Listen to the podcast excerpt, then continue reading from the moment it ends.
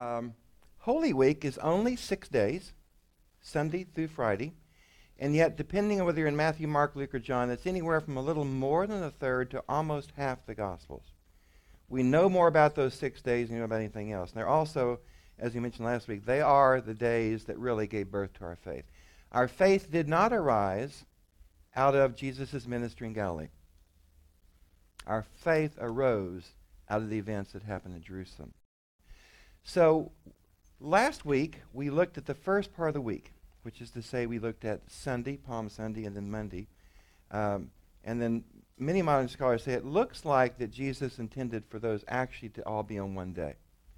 If you remember right, John sets the stage by giving us four pieces of information. John tells us that uh, Jesus came south from Galilee, and it was a very particular time of the year. Do you remember what it was? Passover. And Passover is the high holy day. It's the Easter of the, uh, of the Jewish faith. It is the high holy day when, when everybody comes. Uh, it is somewhat unusual in that it is a religious event that commemorates a political event. It commemorates the, the uh, freeing of the Jews out of slavery out of Egypt, in which God had done that. And so, in the first century, if you're an occupied country being occupied and controlled by Rome, and you have a holiday that celebrates that God liberates you from these kinds of people, it makes it a very dicey time of year. And so Josephus tells us that on many occasions there were riots, there were revolts that, that Rome crushed. The second thing that John tells us is that it's geographically very, very sensitive location. These events take place where? Jerusalem, more specifically, in the temple. And if you know anything about recent history, you know what's been going on in Israel and about and if you want to start a riot in the world, you can do that in many places, but what's the easiest place in the world to start a riot? In Jerusalem and up on the Temple Mount. And that was true back then. So it's a very sensitive time, it's a very sensitive place. Uh, John tells us that the Jews had come in large numbers for this holiday. Josephus is the one who actually tells us that the population of Jerusalem probably went from around 30,000 up to over half a million uh, which always makes the Roman occupiers really nervous, you know, because they have to contend with more people. And do you remember? And so the people are gathering, and they're gathering, asking a question, which is, would Jesus possibly dare to show? And then the last thing John says is that the enemies of Jesus are also anxious about him coming for an entirely different reason. They would like to get their hands on him so they can bring his career to an end. With that backdrop, we went to the Gospel of Mark and basically, the story of Palm Sunday unfolds something like this. It's very clear that Jesus is driving the narrative. He sends people in advance from Galilee down to Jerusalem. When he's in Bethany, he sends people in advance up to uh, the town ahead of him to find out that some things have already been arranged. He arranged in advance for there to be a donkey so he could ride down the Mount of Olives. He could do it on a donkey both of which fulfill prophecies in the book of Zechariah. And Zechariah was simply saying, looking back on when Solomon had been anointed king, Solomon had ridden down the Mount of Olives, Mount of Donkey. And so the, the image is when the Messiah comes, it'll be like another Solomon, another David. He'll enter this way. And so Jesus does that.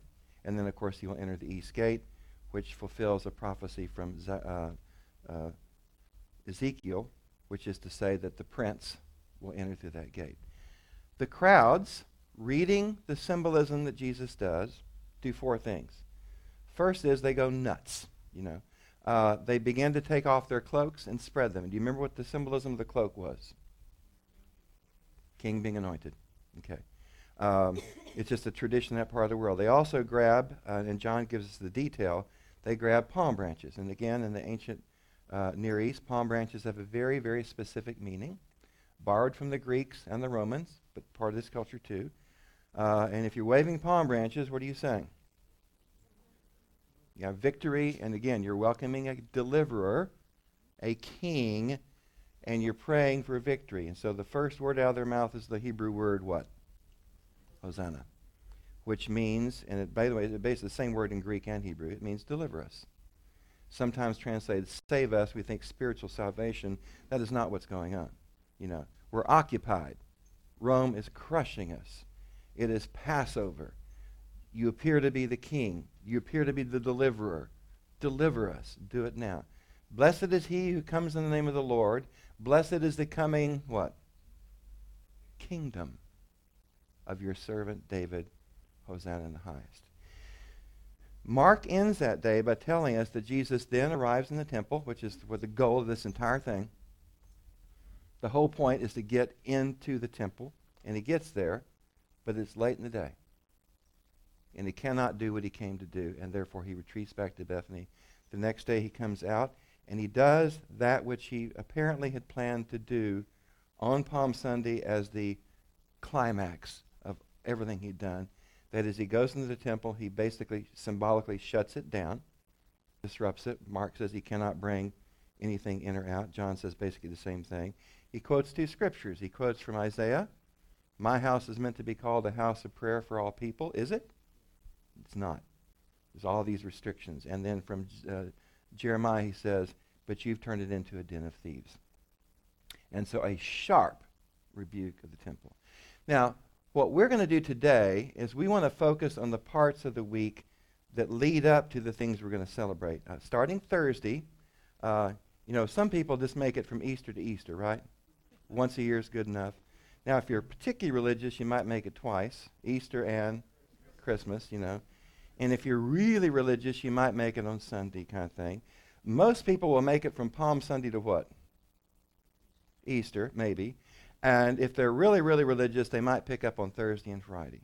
The interesting thing is, there's all these things going on in Holy Week in between that we never deal with and never cover. So today, I want us to do the backstory of that so that as we celebrate these things, we have a real sense of what led to them. So we're going to focus today on Tuesday and Wednesday.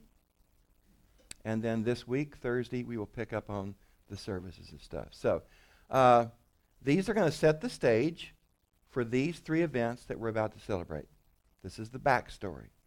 You know, if you just jump into Monday, Thursday without any kind of a backstory, the story may have some kind of a disconnect. But if we know the backstory, it, it makes much more sense to us. So, Tuesday, we have more information, more verbiage, more words about Tuesday than any other two days of the week. Okay? There's a lot going on on Tuesday. As you might imagine, Jesus has just come in and stirred up a hornet's nest. And where was the last place in the world he should be on Tuesday? In Jerusalem, the temple. Where does he go? Right smack dab back again. So, according to Mark 11, again, they came to Jerusalem and Jesus was walking in the temple. He returns for the third day in a row Palm Sunday, Monday, and Tuesday, ground zero. The chief priests, the scribes, and elders came to him and said, How dare you? By what authority are you doing these things? Who gave you the authority to do them? Now, what authority? Um, the term that's often used in the New Testament for these people is they are the authorities, and you know we know who gave them the authority. These are the minions of the Roman Empire. They run the temple on behalf of the Roman Empire to make sure that there's peace, make sure everything works the way it goes, and they're appointed by Rome. And you know, for over 200 years, who appoints the high priest? Yeah, the Roman procurator. It's not chosen by the people. Pontius Pilate picks and chooses. He keeps Caiaphas for a long time because the two of them apparently worked well together. These things, uh, it's easy to immediately focus on Monday. I mean, you go in there and shut the temple down, even if it's symbolic and even if it's just for a few moments, that will get people's attention. But the money is on the fact that they're probably referring not just to Monday, but also to Sunday. How dare you come in here and pretend to claim to be the Messiah? How dare you come in here and get everybody's hopes up and stir the crowd at this very volatile time? And how dare you come into the temple and disrupt it like you did? Verse 29 Jesus said to them, I will ask you a question. Their question is, by what authority? Okay? He'll go with them. I'll ask you a question. Answer me, and I will tell you by what authority I do these things. I've got a question for you. You answer this question, and I'll give you the answer to your question. Sounds like a fair deal. Did the baptism of John come from heaven, or was it from human origin? Trick question? There's no way they can answer that and get off the mountain alive, okay? Uh, and they know that. They argued with one another For they say, If we say from heaven, then he will say, Then why didn't you believe him? Now, they didn't kill John the Baptist. That was Herod up north. But with John the Baptist's uh, baptizing for the remission of sins, John was uh, offering for free what the temple was offering, and there could be some real tension there, and this is probably an indication of that. So, if they say that he was from God, from heaven, then why did you dismiss him, which apparently they did? But if we say from human origin, and basically the text here just goes dot, dot, dot, and leaves it unanswered, what's the problem? If they say from human origin, who's going to be upset? The people. They were afraid of the crowd, for all regarded John as a true prophet. So Jesus puts that question out there to them. So they answered Jesus. We don't know. It's a safe answer to that question.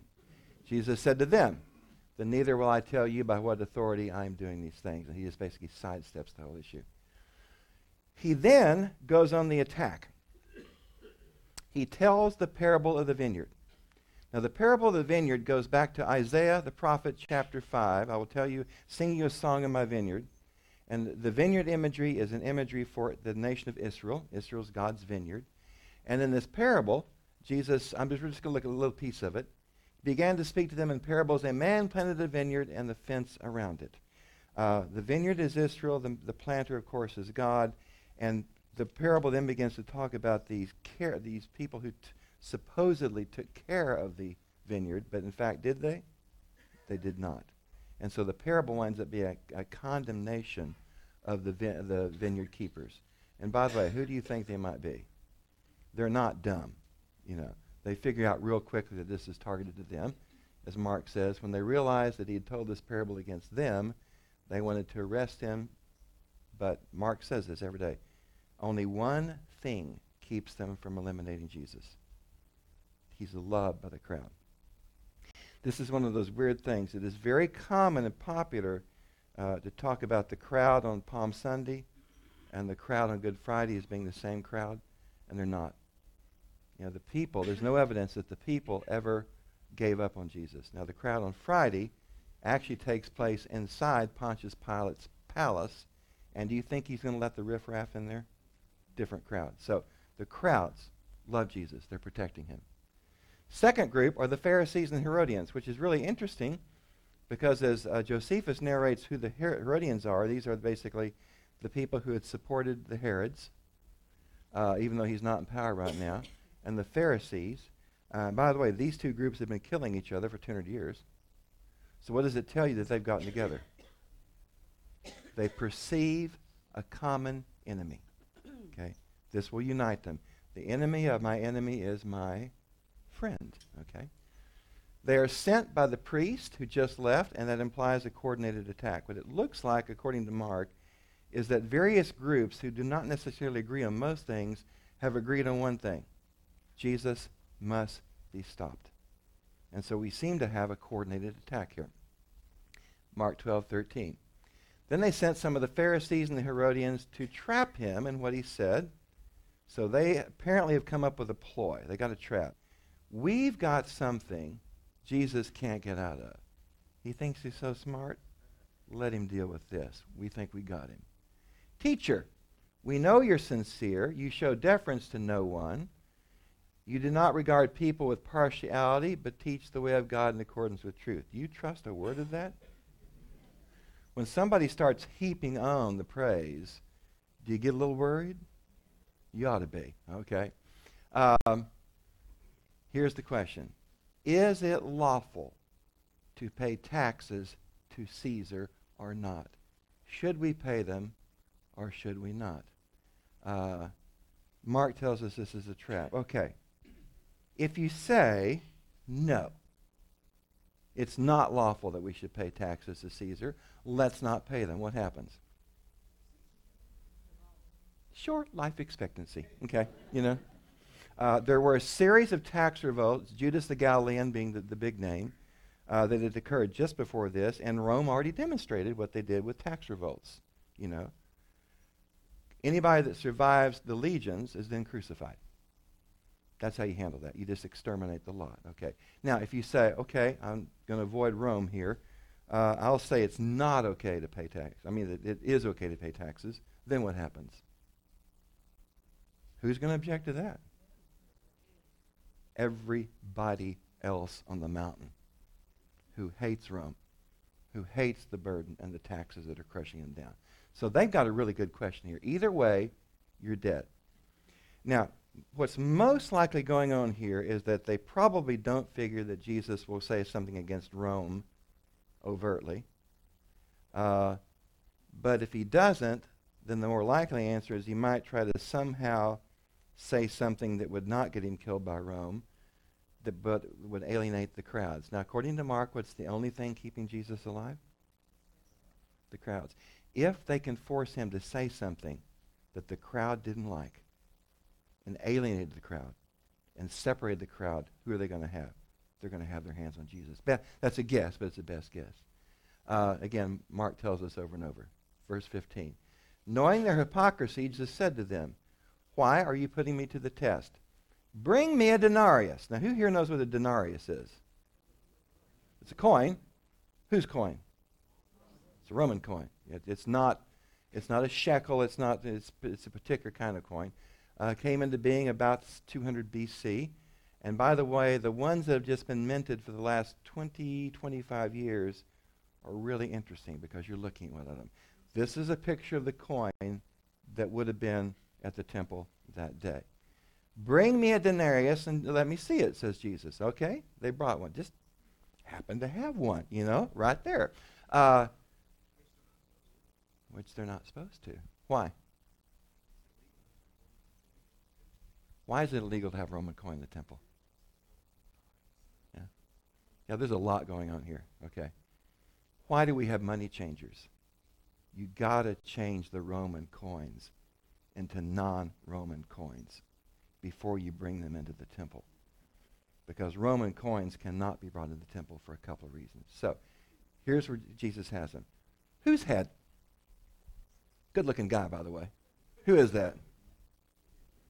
It's Augustus, Augustus Caesar. And over the years, this changed the head, uh, same thing else. Whose title?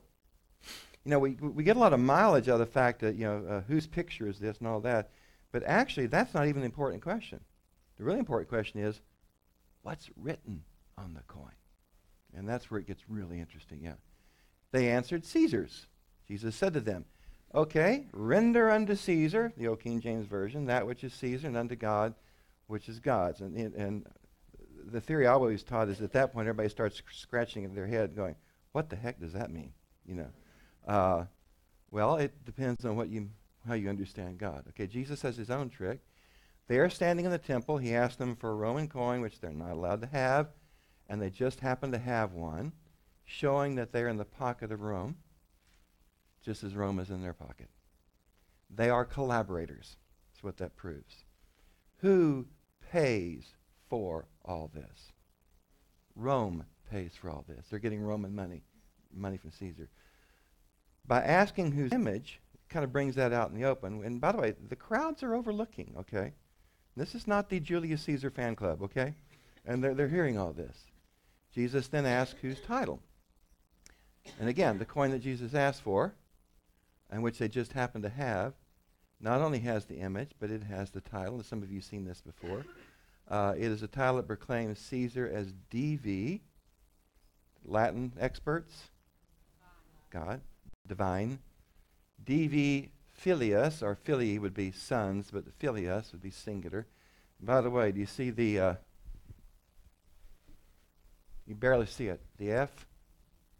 It's actually, they just abbreviate it because they didn't have time there. It's the Son of God. So every coin in the Roman Empire of this period has Caesar's image and has a message. Caesar is God. Caesar is the Son of God. Okay? So not only are they on Rome's payroll as collaborators, they're also, by definition, I mean, carrying this around in the countryside is one thing. To bring it into the temple? According to Josephus, there are three major riots started by Pontius Pilate all three of which violated this. One is the day he took power in Rome. He, the standards, remember the standards the Roman legions bury? They have words and images on them. He tried to carry them into the temple compound, and there was a riot, and thousands died. Uh, there was a story of it during this time. Caligula wanted to put his image into the temple, and again, that was narrowly averted, kind of thing. So they brought the sacrilege into the heart of the temple, and Jesus has brought all this to light. I mean, he knew this. It's not a secret. But by asking for the coin and then flashing the coin, he has just neutralized their question. And now they're on the defensive. Third attack Sadducees. Who are the Sadducees? They're very closely related to the chief priests and the ones who run the temple. The Sadducees are basically the priestly elite. There's a larger group of them, and from the Sadducees, a certain number of families were the chief priests, and from them the, high, the office of high priest gets passed around. So this is a similar to the first group. It's a little larger group. Uh, they're part of the aristocracy. Now, Josephus gives us a little backstory that kind of helps us here. The Pharisees and the Sadducees, according to Josephus, are opposites in this sense. The Sadducees are conservative religiously. They only accept the first five books of the Bible, Scripture, the Torah. They don't accept the prophets. They don't accept the writings. So if you don't have, if you have any belief that is not found in the Torah, the first five books, they don't accept it. Now the Pharisees accept the prophets and the writings and all kinds of other beliefs. And among the beliefs that you have in the larger writings that are not found in the Torah are these a belief in the devil, a belief in demons, angels, uh, and the resurrection of the dead. And so the Sadducees do not accept any of these because you cannot find those beliefs in the Torah. Verse 12. Some Sadducees who say there is no resurrection, exactly what Josephus says, came to him and asked him a question, saying, Teacher, Moses wrote to us, because this is the only scripture they acknowledge, the books of Moses, the first five books, that if a man's brother dies, leaving a wife with no child, the man shall marry the widow and then father and raise up the child for his brother. You familiar with this? The book of Ruth? This is called the Levirate Law. If a man marries a woman and he dies, and she has no male heir, and the family's about to become extinct, and we cannot inherit property or all those kinds of things, it is the obligation of the nearest male relative to marry her, father a male child, so now that family and that line and that inheritance and all that can kind of make sense? Okay. That's the premise behind it. That's the premise behind the book of Ruth. Remember Boaz? He has the right of redemption over Ruth. He's the levirate person. Okay. Now, the, fair, uh, the Sadducees have this little story they've concocted. It's a, it's a doozy. There were seven brothers. Now, it's interesting because in the Maccabean period, there was another story of seven brothers who were the seven martyrs. This is a little different. There's seven brothers. The first married, and when he died, he left no children. Bing, the Levirate law comes into action. It is the obligation of the next male relative. How many brothers does he have? Six mas, okay? Second married the widow and died, leaving no children. Third, fourth, fifth, sixth, seventh, okay? None of the seven had children. Last of all, the woman herself died. Okay.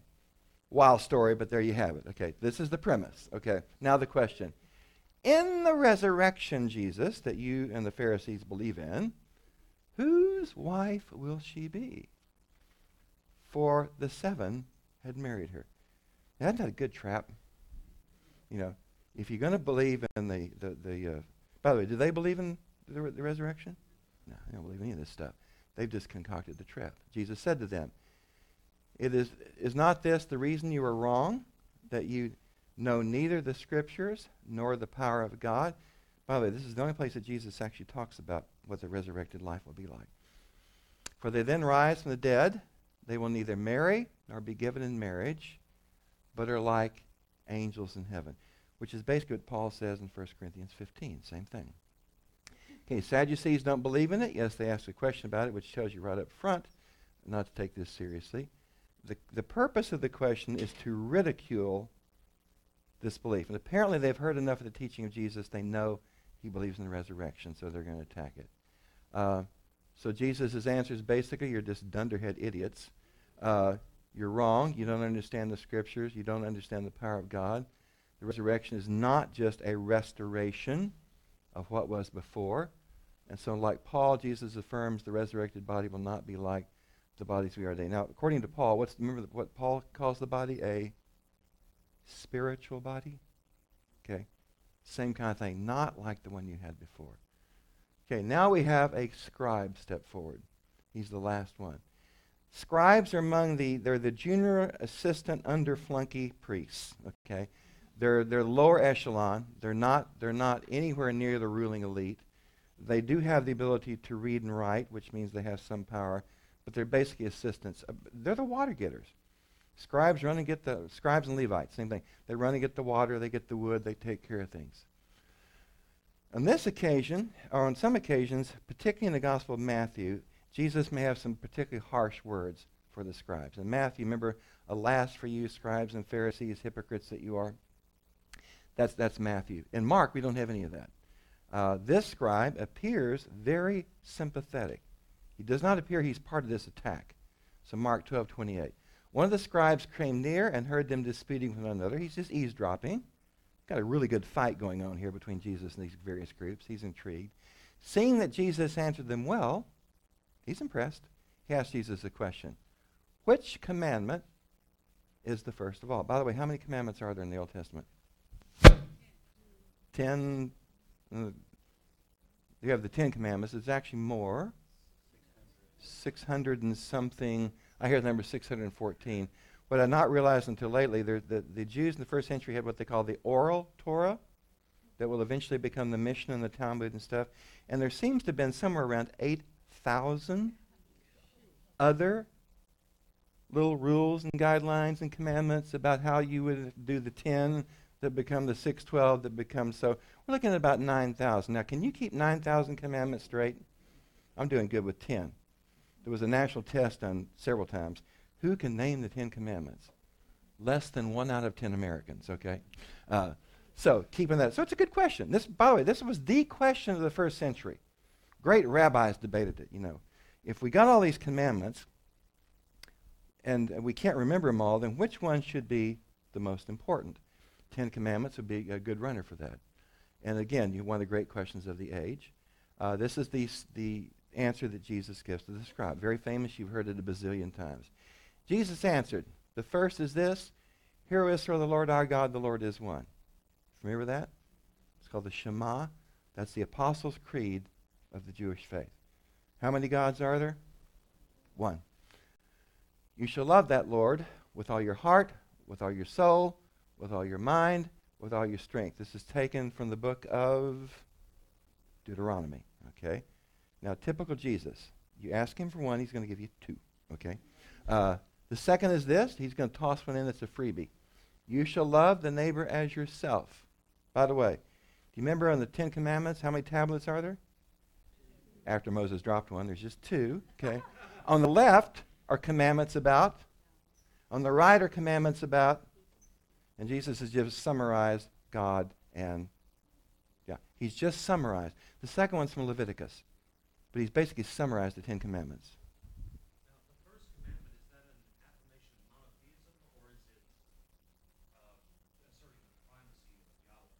It appears in um,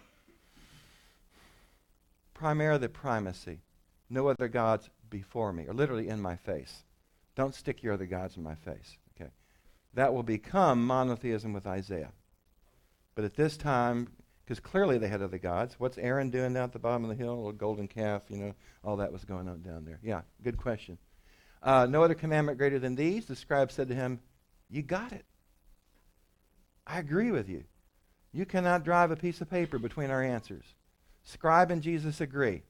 Truly, you have said, He is one, Ahad, there is no other. Love Him with your heart, your understanding, your strength. Love your neighbor as yourself. There's no disagreement between them on this. He should have stopped there.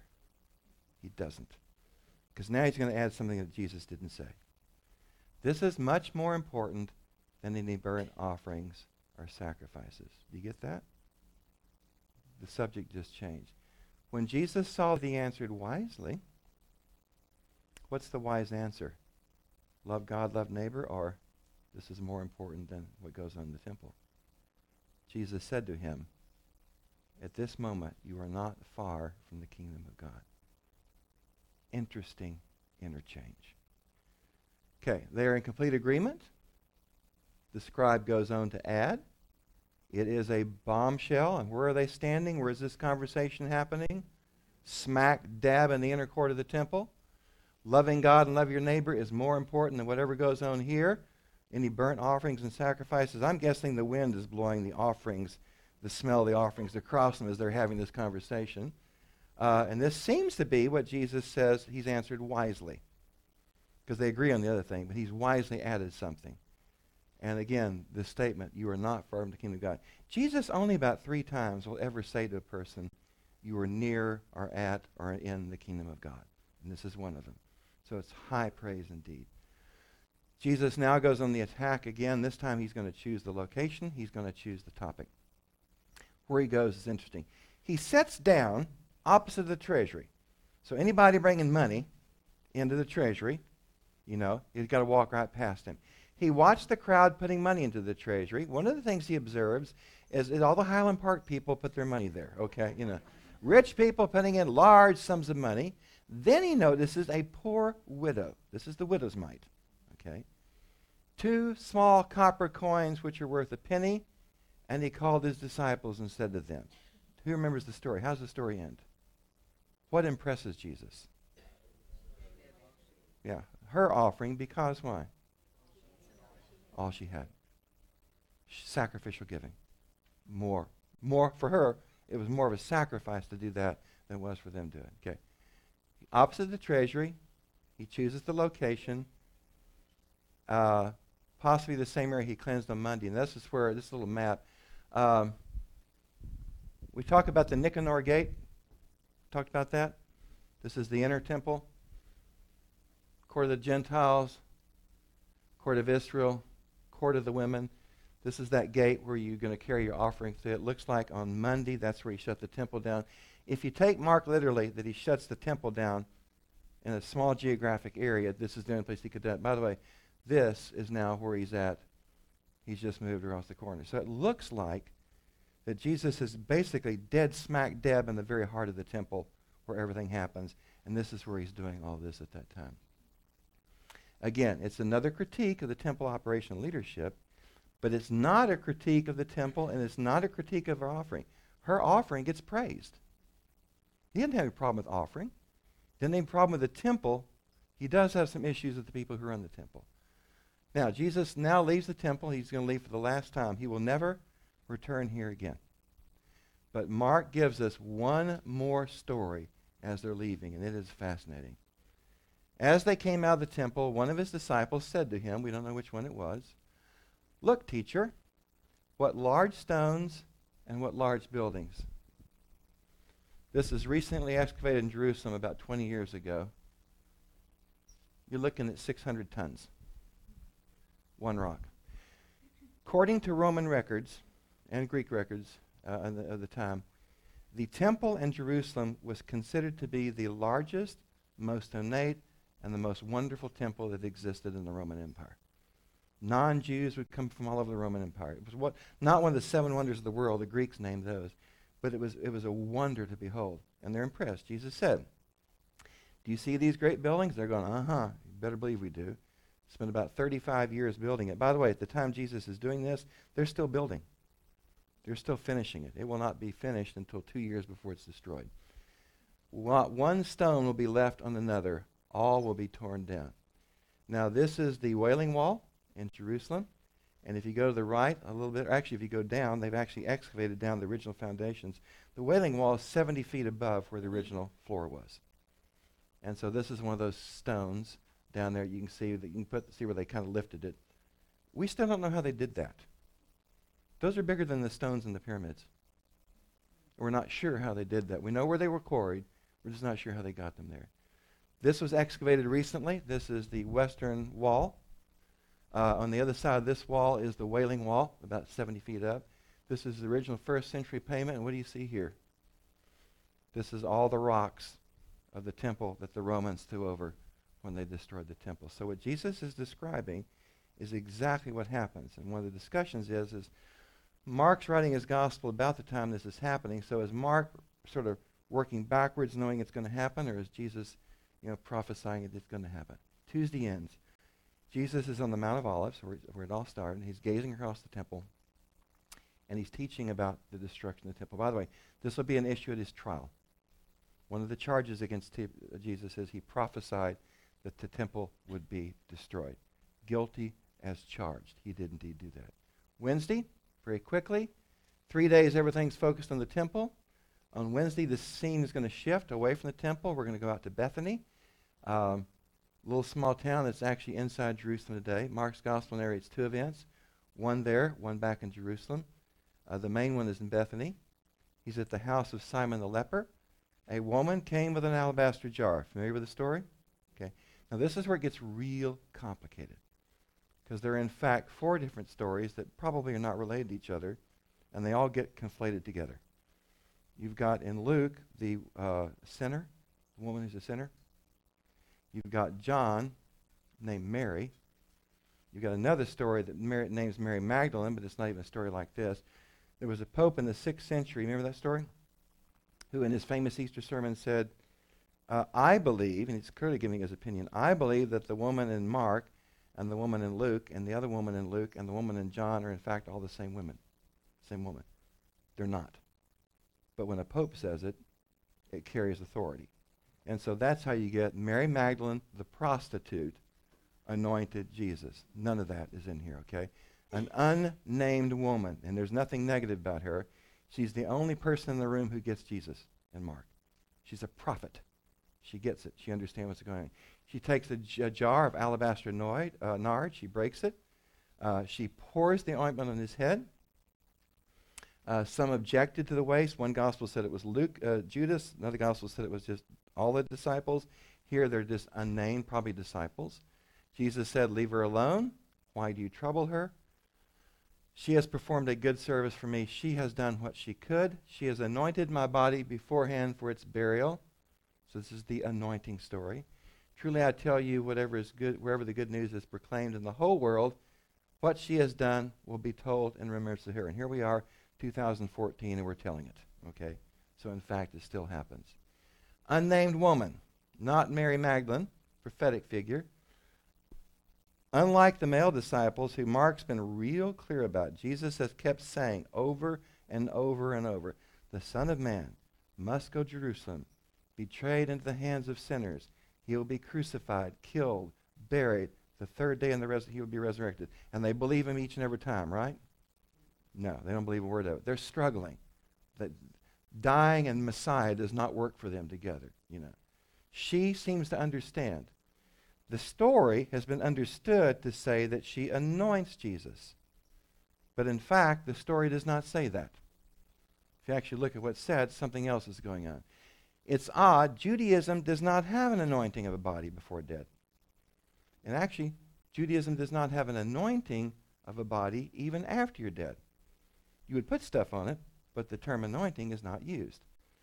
On the face of it, it makes no sense to speak about anointing a body, particularly before they've died.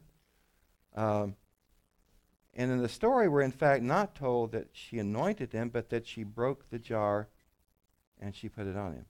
Who's the one who calls it anointing? Jesus. It's Jesus that adds that interpretation. He's driving this story as he's driven, driven the whole week. Jesus calls her act an anointing, and it's Jesus who connects the anointing with his death, again, which there is no connection in the ancient world. Uh, and gives it an entirely different meaning. Anointing is political. We know what anoint means, right? You know a king, you know a prophet, you're anointed for a particular reason. Uh, they're anointed on the head, which is exactly what she has done. All week, Jesus has sent the message. He is the Messiah. He is the anointed. And with, with this woman's act, he seems to reinforce that message again. Uh, he calls it anointing, and he connects it to his death. Strictly speaking, you don't anoint for a death, but anointing actually has a broader meaning. And if you look at the broader meaning, all the pieces fall together, and it starts to make sense. To anoint means to consecrate, to set aside, or to dedicate to God. So you anoint a king, you're dedicating him to God. You anoint a priest, you're dedicating him to God. You anoint a prophet, you're dedicating him to God. She does this, and Jesus says, She has anointed me for my burial. And at that point, the pieces kind of come together.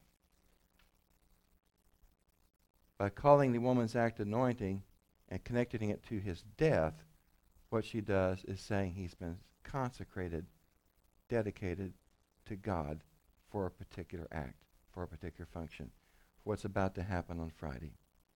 This is something that Jesus has been saying over and over. It, the disciples are struggling. They cannot understand it. He's still trying to teach them, still trying to drive home the point, even though they refuse to accept it. Uh, it's now imminent. Within 24 hours, this will begin to happen. And then Mark ends with one final scene.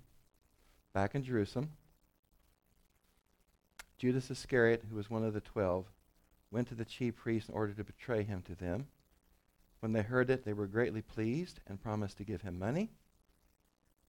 So he began to look for an opportunity to betray him. Now, what's really interesting about the NRSV, the, the word betrayed was in there twice, right? The word betrayed is not in the gospel. It's in some other gospels. The word that's actually used is the word hand over. It's the word Paul uses. Uh, Paul says that God handed Jesus over. Paul says that Jesus handed Jesus over. And Paul says he was handed over. Is it different between that and being betrayed? The Gospel of Mark said that Judas handed Jesus over. It's one of those weird things. Did Jesus come to die? Was that his purpose? If that's true and if it fulfills prophecy, why is what Judas did wrong? Why do we not celebrate Judas for empowering and facilitating the very thing that Jesus. If you go back to Paul and Mark, you could read that pretty easily, but very quickly the betrayal language comes in. As you move forward, it gets worse and worse.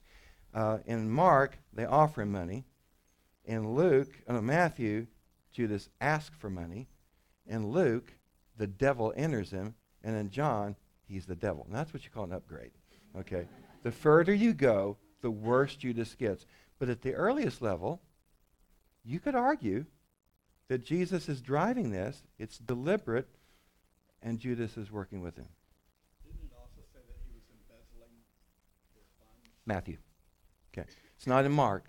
But we begin to wonder reasons. Why would he do this? Why would he betray Jesus? Well, he had the funds he was embezzling. You know, when, and most of the Gospels say, well, G- Judas actually kept the funds, which means I would think he was trusted. So, yeah, we begin to get all these reasons. That's why. That gets you later in the week, okay? Uh, but there's the actual word, and it's not. It's a later deal. We're not told why Judas did this, but with this, the stage is set. Everything's taking place. At this point, we're going to enter the most familiar part of the week, the parts that we celebrate. On Thursday, Jesus will go uh, Jerusalem for the last time. He'll celebrate the Passover with his disciples. By the way, what's the Passover about? This is my body.